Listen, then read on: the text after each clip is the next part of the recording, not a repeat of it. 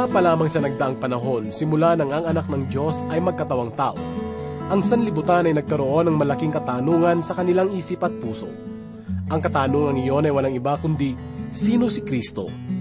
Paglipas ng isang taon matapos ang pagakyat ng Panginoong Hesus sa langit, ang isang pariseyo na nagngangalang Saulo ay nakakilala sa Panginoon sa pamamagitan ng isang kapahayagan.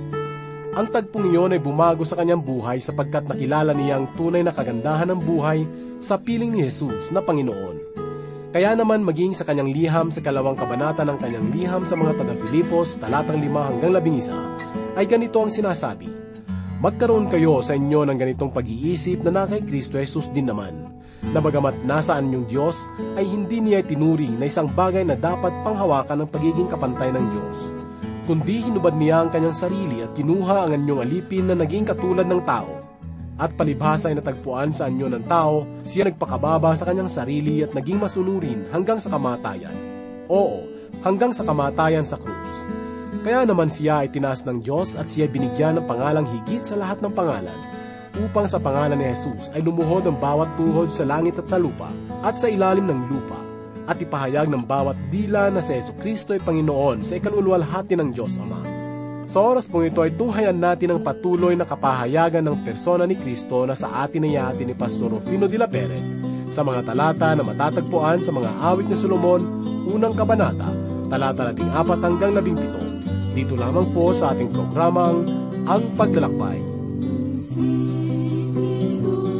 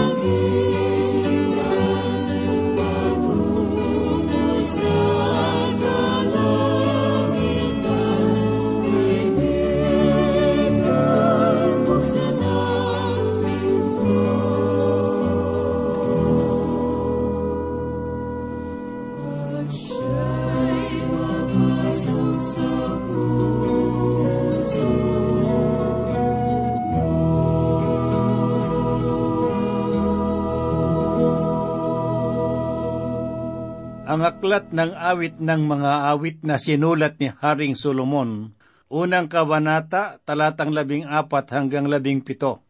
Ito po ang pagbabatayan ng ating pag-aaral at pagbubulay sa oras na ito. Muli pong sumasa inyo ang inyong kaibigan at pastor sa Himpapawid, Rufino de la Peret. Ang kasalukuyang lipunan ay sagana sa mga pamamaraan upang baguhin ang pisikal na anyo ng tao. Ang radyo, pahayagan at telebisyon ay abalang-abala sa pagpapahayag ng mga kalakal na pampaganda. Dahil dito, ang pag-isip ng tao ay nabaling sa pagbibigay halaga sa panlabas na anyo. Kaya naman, gagawin nila ang lahat ng paraan makamit lamang ang ninanais nila. Ngunit ano ba ang kagandahan Ano ang tunay na batayan nito? Ang mga bagay na ito ang ating pagbibigyang pansin habang pinagbubulay-bulayan po natin ang mga talata na ating pagbabatayan sa sandaling ito. Ang unang kabanata dito sa awit ni Solomon, talatang labing apat hanggang labing pito. At ang ating pagbabatayan po ngayon ay basahin natin ang talatang labing apat na ganito po ang sinasabi. Ang aking sinta para sa akin ay kumpul na bulaklak ng hena sa mga ubasan ng Engede. Ang paggamit sa bulaklak na hina sa talatang ito ay paraan ng paghahalintulad na ginamit ni Haring Solomon upang ilarawan ng isang kahali-halinang babae. Ang bulaklak na ito ay tunay na kabigha-pighani na may hahambing sa mga kaakit-akit na bulaklak dito sa ating bansa. Meron siyang lunti ang dahon at magandang pagsasama o kombinasyon ng puti at dilaw na kulay sa kanyang mga bulaklak na nakalulugod pagmasdan. At kung paano ang sampagita ay nagbibigay ng mabangong halimuyak at kaibig-ibig, gayon din naman ang bulaklak ng hina. Kaya naman ang mga kabataan sa panahon ni Haring Solomon ay nagagalak na namimitas ng mga kumpul na bulaklak na ito. Diladala nila ito sa kanilang mga bisig upang ang kanilang kasuotan ay mapuno ng halimuyak. Ang bulaklak na ito ay matatagpuan po natin sa Engede, isang lugar sa Palestina na malapit sa ibaba ng patay na dagat na ayon sa mga dalubhasang mananaliksik, ang ilang na nakapaligid sa Engedi ay magandang lugar upang pagkublihan, na siya namang pinuntahan ni Haring David noong siya ay tinugis ni Haring Saul. Ngunit ang Engedi, bagamat nasa gitna ng ilang, ay katatagpuan natin ng maraming magandang halaman at masasarap na pampalasa sa pagkain isang magandang larawan na ginagamit ng mga Israelita upang pukawin ang pag-asa sa gitna ng kabiguan. Ang bulaklak ng hena ay larawan ng kagandahan ng Panginoon, kung saan ang babae na siyang larawan ng iglesia ay nakakasumpong ng kahali-hali ng kalagayan. Si Kristo ay katatagpuan natin ng kaakit-akit na kagandahan sa lahat na bahagi ng kanyang persona. Ayon kay Apostol Juan, sa unang kabanata, ikalabing apat na talata, ay ganito po ang sinasabi. At naging tao ang salita at tumahang kasama namin. At nakita namin ang kanyang kalwalhatian, gaya ng sa kanyang anak ng ama, puspos ng biyaya at katotohanan Marami tayong kilalang mga tagapagturo ng banal na kasulatan na narinig sa kasalukuyan. Ngunit iilan sa kanila ang tunay na naghahayag ng wagas na kagandahan ng persona ng Diyos. Ayon sa Biblia, ang Panginoong Heso Kristo ay nagkatawang tao at tinaglay ang ating mga kahinaan, subalit hindi siya nagkasala. Dinanas niya ang hirap sa cross ngunit hindi kailanman nakakitaan ng panunumbat. Hindi tulad nating mga tao na makaramdam lang ng hindi kaaya-ayang bagay sa kanyang katawan ay magtatanong na sa Panginoon. Nagpapakita lamang ito na tayo ay nasa ilalim ng kasalanan at kapangyarihan ng laman, sapagkat ang ating kaisipan ay pinagaharian nito. Ngunit si Kristo Jesus ay hindi gayon sapagkat ayon sa aklat ng Hebreo, unang kabanata talatang tatloy ganito po ang sinasabi. Siya ang kaningningan ng kalwalhatian ng Diyos at tunay na larawan ng kanyang likas at kanyang inaalalayan ng lahat ng bagay sa pamamagitan ng kanyang salita. Nang magawa niya ang paglilinis ng mga kasalanan, siya ay umupo sa kanan ng kamahalan sa kaitaasan. Ang kalikasan ni Kristo ay pinagaharian ng kalwalhatian ng Diyos. Hindi natin matatagpuan sa Kanya ang anumang batik ng pagkakasala. Ang kanyang puso at isip ay bukal ng pag-ibig at karunungan ng Panginoon. Ito ang dahilan kung bakit noong makita ni Juan Bautista ang Panginoon na lumalapit sa kanya, buong puso niyang inihayag sa unang kabanata ng Juan talatang 20 siyamang ganito. Narito ang kordero ng Diyos na nag-aalis ng kasalanan ng sanglibutan. Dahil si Kristo ay anak ng Diyos na banal, ang kanyang paghahandog ng kanyang buhay minsanan ay ginawa niya sapagkat lahat ng paghahandog sa lumang tipan ay nagkaroon ng katuparan sa pamamagitan ng kanyang kamatayan sa cross, sapagkat tayo ay makahaharap sa Diyos ng may kapanatagan, sapagkat nilinis ng kanyang dugo ang ating mga kasalanan. Kaya naman ang sinumang tumatanggap sa mabuting balita ay nakakabahagi sa buhay na walang hanggan na kaloob ng Diyos. Kaibigan, ang kamatayan ng Panginoong Heso Kristo ay isang pag-aalay na kanyang ginawa upang tayo ay magkaroon ng kaparaanan na makalapit sa Diyos. At kung papaano ang bulaklak ng hena ay nagbibigay ng mabagong halimuyak sa bawat nakakalanghap nito, gayon din naman ayon kay Pablo sa kalimang kabanata ng Epeso talatang dalawa ay ganito po ang kanyang sinabi, at lumakad kayo sa pag-ibig, gaya ng pag-ibig ni Kristo sa atin at ibinigay ang kanyang sarili para sa atin bilang handog na alay sa Diyos upang maging samyo ng masarap na amoy. Ginamit na Apostol Pablo sa talatang ito ang mga salita tungkol sa paghahandog ng mga handog, na kung papaano na ang mabangong usok ng sinunog na hayop ay pumapailan lang sa langit gayon din naman ang alay ni Kristo sa harapan ng Ama ay isang kalugod-lugod na handog na nagbigay daan upang lingapin ng Diyos ang mga makasalanan sa pamamagitan ng biyaya. Kaya naman sa simula pa lamang ng ministeryo ng Panginoong Kristo, inihayag na ng Diyos sa ikatlong kabanata ng Mateo, talatang labing pito ang hindi matutumbasang papuri sa kanyang anak na ang sinabi, ito ang pinakamamahal kong anak, sa kanya ako lubos na nalulugod. Walang sino mang tao sa ibabaw ng lupa ang nagkaroon ng pagkakataon na tumanggap ng ganitong uri ng parangal. Tanging ang anak ng Diyos lamang ang naging karapat dapat.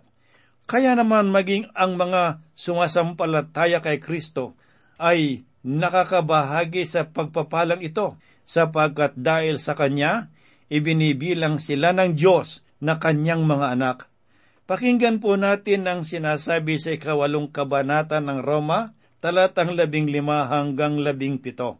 Sapagkat hindi kayo tumanggap ng espiritu ng pagkaalipin upang muling matakot, kundi tumanggap kayo ng espiritu ng pagkupkup na dahil dito ay tumatawag tayo, Aba Ama.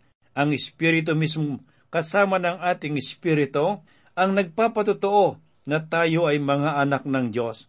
At kung mga anak, ay mga tagapagmana rin, mga tagapagmana ng Diyos, at mga kasamang tagapagmana ni Kristo. Kung tunay ngang nagtitiis tayong kasama niya, upang tayo'y luwalhatiin rin naming kasama niya. Ang mapalad nating kalagayan sa harapan ng Diyos ay dulot ng pananampalataya. Dahil kay Heso Kristo, tayo ay may katiyakang makakabahagi sa buhay na walang hanggan. Kaibigan, si Kristo ba ay yung hinahanap na kasagutan sa buhay? Maraming tao sa panahon ngayon ang may tuturing na materyaloso sapagkat lagi na lamang sa sanglibutan na kabaling ang kanilang mga pansin. Iniisip nilang ang tunay na kagandahan ng buhay ay matatagpuan lamang sa kalayawan na para bang ang buhay ay dito na lamang sa daigdig matatagpuan, kung kaya ang sukatan ng kanilang pamumuhay ay laging nakabatay sa mga gawa ng laman. Huwag nawa tayong magkaroon ng ganitong uri ng pag-iisip, bagkus ay palagi nating isuot ang kaisipan na pinagkalob sa atin ng Diyos na lumalago sa kaalaman tungkol sa katotohanan ng kanyang salita. Tunay na si Kristo Jesus ay tulad ng bulaklak ng hena, ang halimuyak ng kanyang katotohanan at kagandahan ay pumapaidan lang tungo sa banal na tono ng Diyos. Ngunit hindi lamang ang bulaklak ng hena ang nakakatawag pansin sa awit ni Solomon, kundi maging ang salitang kumpol, sapagkat nangangahulugan na ang bawat katangian sa persona ng Panginoong Kristo ay nagkakaisa. Ang kanyang kalikasan ay walang pagkakahiwalayan at hindi nagkakasalungatan. Bagkos bawat isang katangian ay nagpapatingkad sa lahat at ang lahat ay sa isa. Ngunit hindi lamang ito, kundi mahalaga rin na ating maunawaan na si Heso Kristo ang siyang namumukod tangi sa lahat. Siya ang walang katulad. Siya lamang ang tunay na nag-iisang anak ng Diyos, ang tunay na puno ng ubas, ang daan, ang katotohanan at ang buhay. Wala tayong magagawa kung tayo ay hiwalay sa Kanya sapagkat siya lamang ang kapuspusan ng pinanggagalingan ng lahat sa ating buhay. Sa Kanya natin matatagpuan ang pananampalataya, kapayapaan at katuwiran, gayon din ang kapangyarihan, katiyagaan, kapakumbabaan, pag-ibig at kabanalan. Sa Kanya hindi tayo magkukulang, sapagkat siya ang lahat na pumupuno sa ating mga pangangailangan at iyan ang kahangahangang katotohanan at katangian na dulot ng pananampalataya sa Kanya. Sa ating pagpapatuloy, masusumpungan po natin na matapos ipahayag ng babae ang kanyang paghanga sa kanyang minamahal, ang lalaki bilang tugon sa kanyang pag-ibig ay nagsabi, O napakaganda mo aking sinta, totoong ikaw ay maganda. Mga kalapati ang iyong mga mata. Kung atin pong matatandaan, ang babae ang nagwika sa unang kabanata ng awit ni Solomon talatang anim. Ganito po ang kaniyang winika. Huwag ninyo akong masdan, dahil sa ako'y maitim, sapagkat sinunog ako ng araw. Patunay lamang ito na hindi sa panlabas na kaanyuan nababatay ang pag-ibig ng lalaki, kundi ayon sa panloob na kagandahan. Tulad ng babae, ang iglesia ay meron ding mga kahinaan o kahihiyan sa kanyang sarili, sapagkat hindi malilingid sa atin sa harapan ng Diyos na tayo ay makasalanan na tinubos ng Panginoong Heso Kristo at ang kaligtasan nating tinanggap ay hindi bunga ng sariling gawa, kundi dahil sa biyaya ng Diyos upang ang bawat isa sa atin ay walang may pagmamayabang. Maging sa kasalukuyan, ang bawat isa ay nagdadalamhati at tumatangis dahil sa ating pakikipaglaban sa laman at kasalanan. Nalalaman natin na ang bawat isa ay hindi pa gayon kaganap. Tayo ay meron pa ring mga kahinaan at pagkukulang. At dumarating tayo sa panahon na nais nating sumuko sapagkat iniisip natin na hindi na tayo iniibig ng Diyos. Ganitong uri ng damdamin ang nararamdaman ng babae sa kanyang sarili. Iniisip niya ang kanyang maitim na balat, ang batayan ng pag-ibig ng lalaki. Ang hindi niya alam, minamahal siya nito nang dahil sa mabuting katangian ng kanyang kalooban. Tulad ng babae nakita rin natin ang ating maitim na anyo. Nagugulumihanan ang ating puso kung tayo ay nakalulugod sa paningin ng Diyos. Dahil dito, nahihiya tayong lumapit sa Kanya, sapagkat inaakala natin nakahatulan lamang ang ating masusumpungan.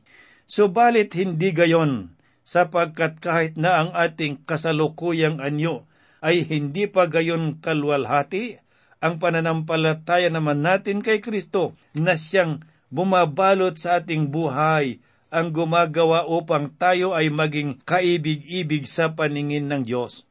Ang katuwirang sumasa atin ay nagmumula kay Kristo na ating tinanggap sa pamamagitan ng pananampalataya. Ito ang dahilan kung bakit may kapanatagang ipinahayag ni Pablo sa ikatlong kabanata ng Pilipos talatang siyam ang ganito.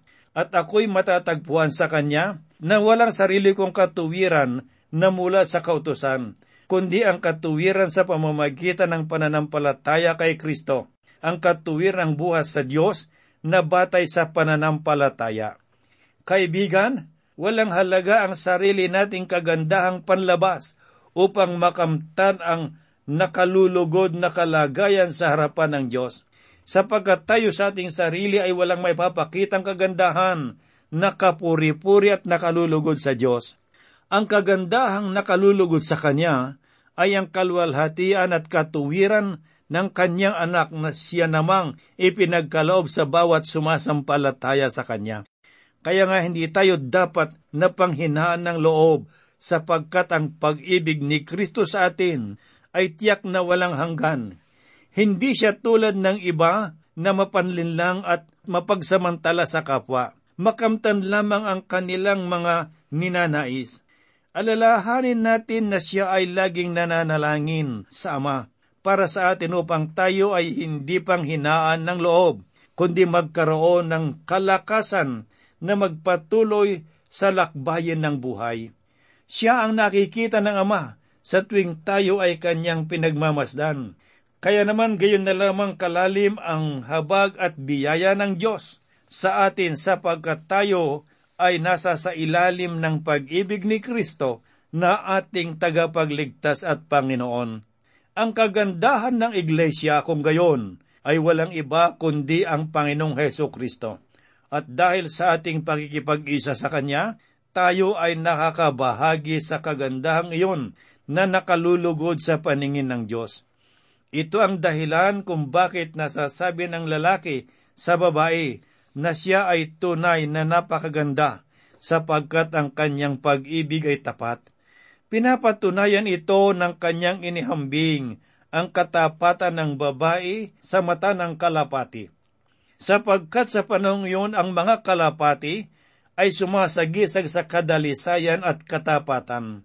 Nalalaman ng lalaki na hindi siya pagtataksilan ng babae sapagkat siya lamang ang pinag-uukulan ng kanyang pansin. Marahil ito rin ang dahilan kung bakit sinabi ng Panginoon sa ikaanim na kabanata ng Matio, talatang dalawamput dalawa ang ganito.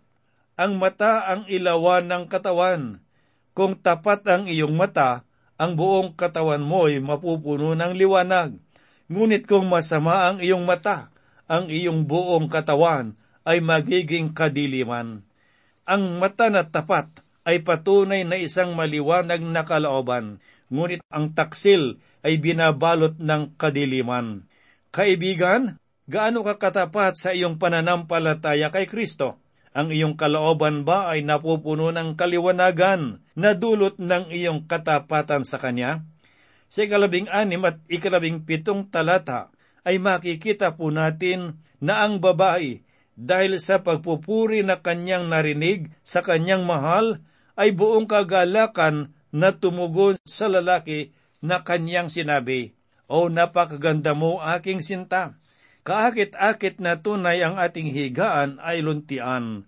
Ang mga biga ng ating bahay ay sidro, ang kanyang mga bubong ay sepres. Kung papano ang babae ay napakaganda sa paningin ng kanyang iniirog, gayon din naman ang lalaki ay kaibig-ibig sa babaeng taos-pusong nagmamahal sa kanya. Tulad rin ito sa ating Panginoong Heso Kristo. Para sa atin, na mga mananampalataya, siya'y kaibig-ibig sa atin, ngunit sa mga hindi sumasampalataya, ang pananalig kay Heso Kristo ay isa lamang kahangalan. Ang kagandahan na ipinahayag ng babae tungkol sa kanyang sinta ay maihahambing sa kagandahan ng musika na mapapakinggan sa loob ng templo. Sapagkat kung papaanong pinapawin ito ang kalungkutan sa nagpapagod na kaluluwa ng isang tao, Gayon din naman, pinapauli ng kagandahan ni Kristo ang katapatan ng ating pananampalataya sa Kanya. Tunay na ang Panginoon ay puspos ng kagandahan. Ang kanyang katangian bilang anak ng Diyos ay tulad ng lunti ang damo, kung saan ang kanyang mga tupa ay manginginain at nakakatagpo ng kalakasan. Kaya maging si Haring David sa ikadalawamput tatlong kabanata ng awit Una't ikalawang talata ay ganito po ang kanyang sinabi, Ang Panginoon ay aking pastol, hindi ako magkukulang. Pinahihiga niya ako sa lunti ang pastulan. Inaakay niya ako sa tabi ng mga tubig na pahingahan. pinananumbalik niya ang aking kaluluwa. Kaibigang nakikinig, naghahanap ka ba ng kapahingahan para sa iyong kaluluwa? Ang puso mo ba ay nakadarama ng kawalang pag-asa at ang iyong kalooban ay pinanghihina ng mga pangyayari sa iyong buhay? Ang Panginoong Hesus ay nagaanyaya sa iyo. Nais niyang ipagkaloob sa iyo ang kapahingahang hinahanap ng iyong puso, na masusumpungan mo lamang kung ikaw ay dudulog at mananalig sa Kanya. Ikaw ay Kanyang inaanyayahan ngayon, sapagkat sinabi ng ating Panginoong Heso Kristo sa Ebanghelyo sang ayon kay Mateo, Kabanatang labing isa talatang dalawamput walo ang ganito, Magsilapit kayo sa akin, kayong mga napapagal, kayong mga nangihina at nawawalan ng pag-asa, sapagkat bibigyan ko kayo ng kapahingahan.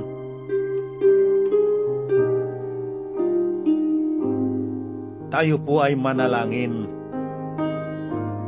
Kami dakilang Diyos, Ama naming banal, dumudulog kami sa iyo, Panginoon, at nagpupuri at nagpapasalamat, sapagkat Ikaw ang Diyos naming buhay. Ikaw ang aming tanggulan. Ikaw ang muog ng aming buhay. Batid namin, Panginoon, na kami walang magagawa kung hindi Ikaw ang kikilos sa aming mga buhay. Nalalaman namin, Panginoong Diyos, na kami ay mahina lamang, ngunit Ikaw ang aming kalakasan. Marami kaming mga kabagabagan sa buhay, nagugulumihanan, nawawalan ng pag-asa at nanlulupaypay, ngunit sa iyo, Panginoon, kami nakakasumpong ng kalakasan. Sa oras na ito, Panginoong Diyos, akin pong idinadalangin sa iyong pangalan ang mga kapatid at mga kaibigang nakikinig ng iyong mga salita sa oras na ito. Marahil ilan sa kanila ay merong mga dinaramdam. Panginoon, sa oras na ito sa iyong pangalan, idinadalangin ko po na kumilos ka sa kanilang mga buhay. Panginoon, pinagaling mo ang maraming tao. Panginoong Diyos, salamat sapagkat ikaw ay dakilang manggagamot. Ipakita mo, ipadama mo ang iyong pag-ibig sa bawat isa na iyong mga anak. Gayun din po, Panginoon, sa mga nanlulupaypay, nanlalamig sa kanilang pananampalataya, mangusap ka sa kanila, na sila ay matutong magbalik loob sa iyo. Lumingon sila sa iyo, Panginoong Diyos, sapagkat muli silang makakasumpong ng kapahingahan para sa kanilang mga kaluluwa. Kami po ay nananalig at umaasa na ito ay gagawin mo sapagkat kami nagtitiwala, Panginoong Diyos, sa banal mong pangalan. Amen.